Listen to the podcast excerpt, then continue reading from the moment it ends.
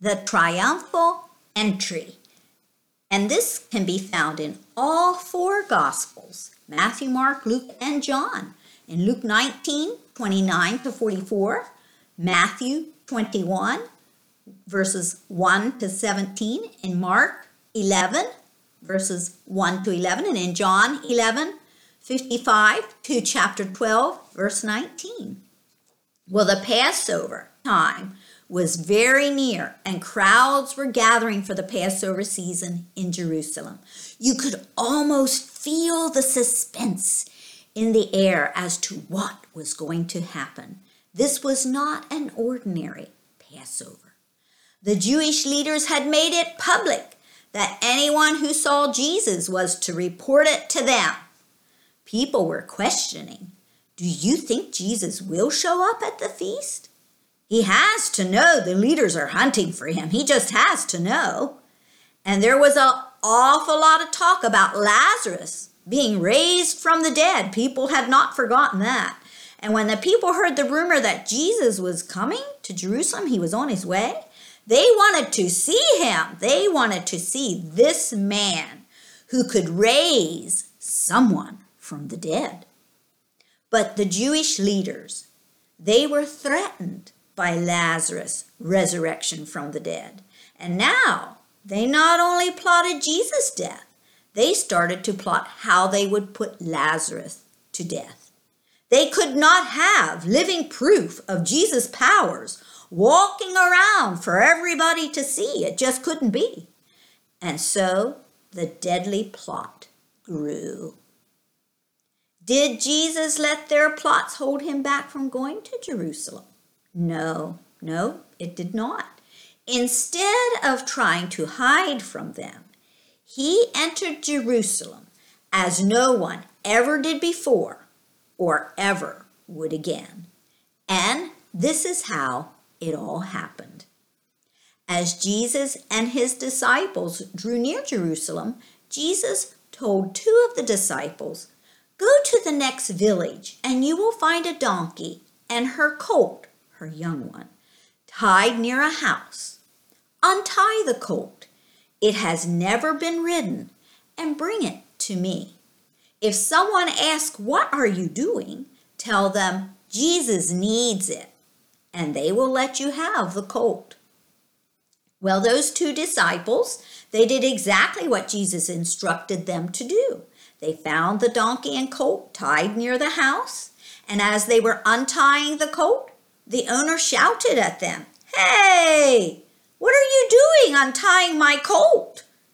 And the two disciples told him, Jesus needs it.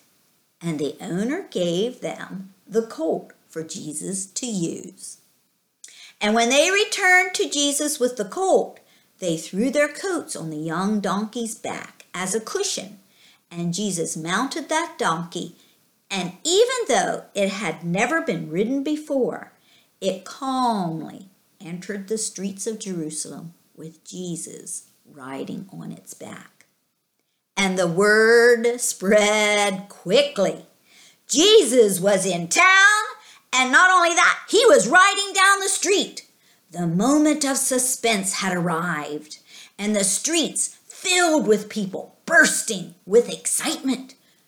Some came forward and spread their coats along the street before Jesus.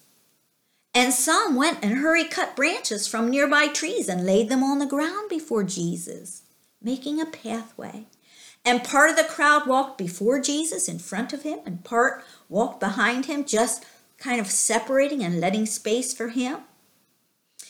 Yeah, and they left him be the center of attention.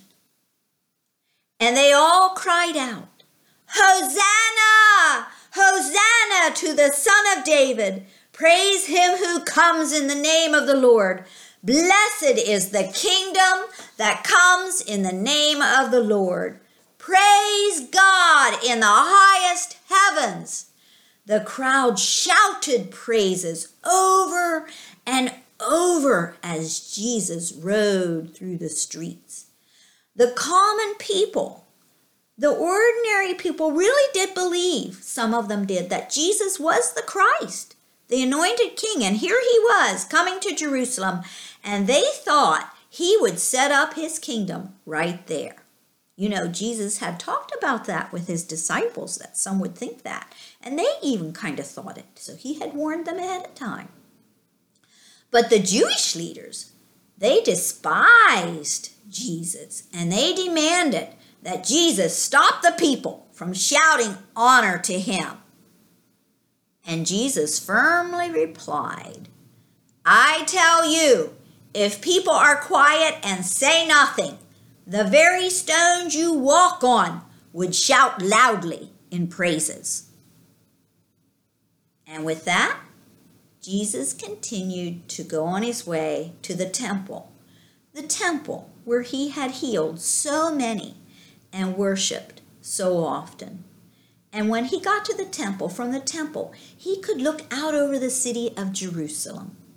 And as he stood there viewing the city, looking out over, a great sadness came over him. For he knew, he knew the future held not good things, but pain and sorrow, because Jerusalem would be crushed and enemies would destroy the people. Even the temple, the temple, and he turned and looked at it, even the temple would be destroyed. If only they would believe he was the Messiah. As a mother hen would cup her little chicks under her to protect them, that's kind of how he felt towards Jerusalem and the people. If only they would believe he was the Messiah.